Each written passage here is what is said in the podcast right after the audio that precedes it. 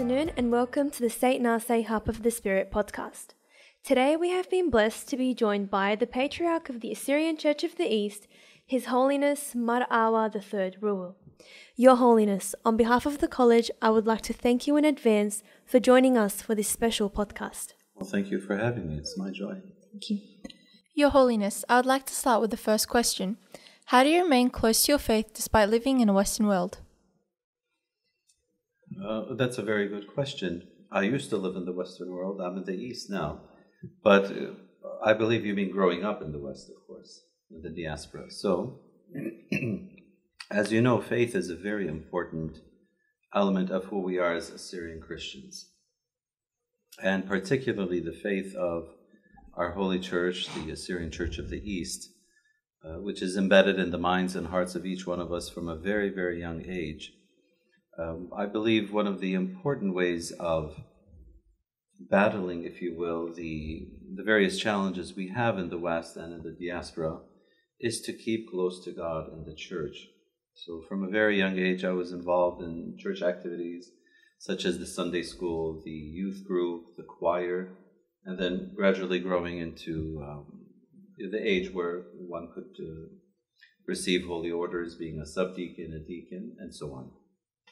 But all of that began with uh, with deep faith um, in the Lord and being close to church. Now, before that, I have to say that, of course, the faith that's imparted to us by our parents, our fathers and mothers, in the family unit, in the context of the family, has also been very important because we know that the faith doesn't simply begin in church, it grows in church, it's nurtured in church, but it has to begin in the home because that's the seed of the church. And in fact, the home is, is, is a little church, it's a microcosm of the church. So the faith was imparted to me by my parents at home, and of course, that was nurtured through various um, church activities that I participated in from a very young age. Thank you, Your Holiness. I've got the next question for Your Holiness, very similar to Gabriella's.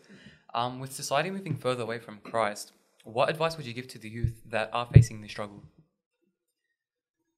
Well, Lucas, that's a very good question because many of our youth do face various uh, struggles in life. And uh, for some, it is a question about their faith, it's doubts about their faith, um, not attending church, possibly not even believing. And that's a sad thing to hear, but we do have youngsters, yeah. our own Assyrian uh, youth, who don't believe. And the reason for that is because they've been affected by the environment around them, which includes the school that they go to, whether it's uh, high school or university, and, and various other factors. But I think the anchor uh, for our youth is the church. Now, we all have a great expectation of the church to do everything for us. And the church in various locations does quite a bit for us, in fact. Here in Australia, you're blessed with uh, a primary school, a high school, with a strong youth group, and various other activities that the church provides and, um, and, and, gives for the spiritual nourishment of our faithful. But in, there are other places where they might not be so blessed, or because simply they don't believe, they don't participate in church activities. So, my uh, recommendation would be more for the parents, actually, to keep their youngsters and their children uh, close to God. First, in a, a family setting that's uh, faithful, that prays together, fasts together, goes to church together, and to make sure that their children from a very young age attend church services, take Holy Qurbana, and participate in, in the liturgical and in the prayer life of the church because that's not simply for the priests and deacons. Yeah. That's for all of us, and especially for the children to grow in the knowledge and love of God. So the parents actually are the ones who need to be vigilant about that. Because we don't want any of our youth to reach 18 or 19, maybe even earlier, and they're at the stage where they've already um, gone so far away from God that it's difficult to bring them back, oftentimes, especially if they get involved in drugs or other things that really destroy their lives. So I think parents have the primary obligation to make sure that their children are grounded in the faith.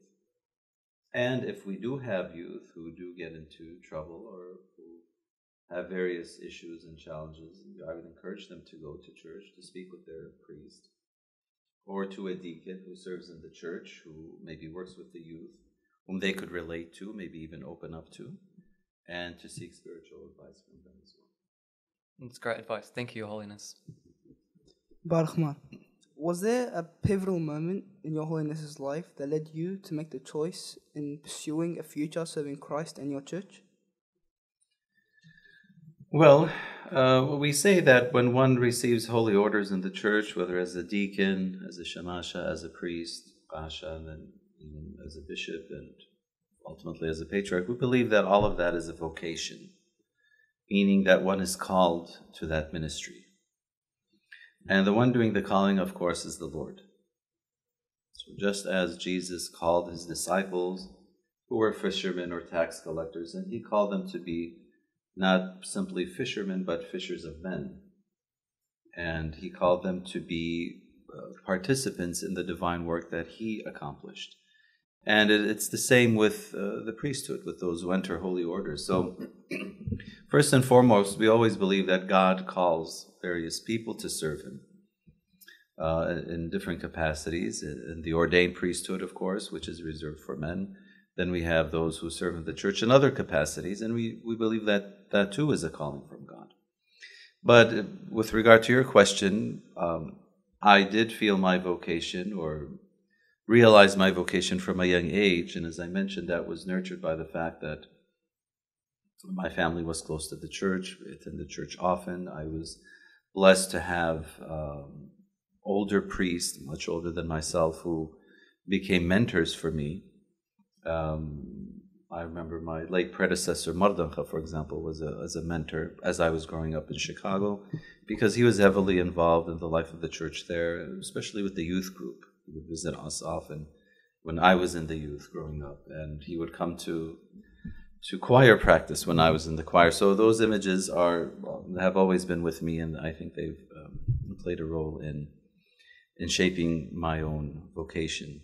First, as a deacon, as a young deacon, and then as a priest, and later on being called to serve the church as a bishop and now as patriarch. So those are various um, elements that always play a role in one's vocation. Uh, and I give thanks to God for having such good mentors and good spiritual guides that God, the Lord had sent my way during my early life, uh, which helped f- my formation into the priesthood. Thank you, Owens.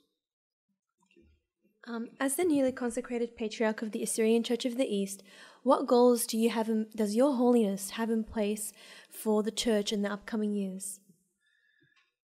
Wow, that's a, a rather all-encompassing question. But uh, first and foremost, I would like to see during my patriarchate a strengthening of our various dioceses all around the world, and that requires. Um, pinpointing where we have weak points or weak spots in, in various um, work that the church does all across the globe, and how we can help parishes and dioceses that are uh, struggling, if you will, with certain things. So it's important to get all of our dioceses on the same page with that respect in order to have the various basic institutions that the church uh, promote, such as youth groups, choirs, Sunday schools, um, religious education for the youth, and other such activities.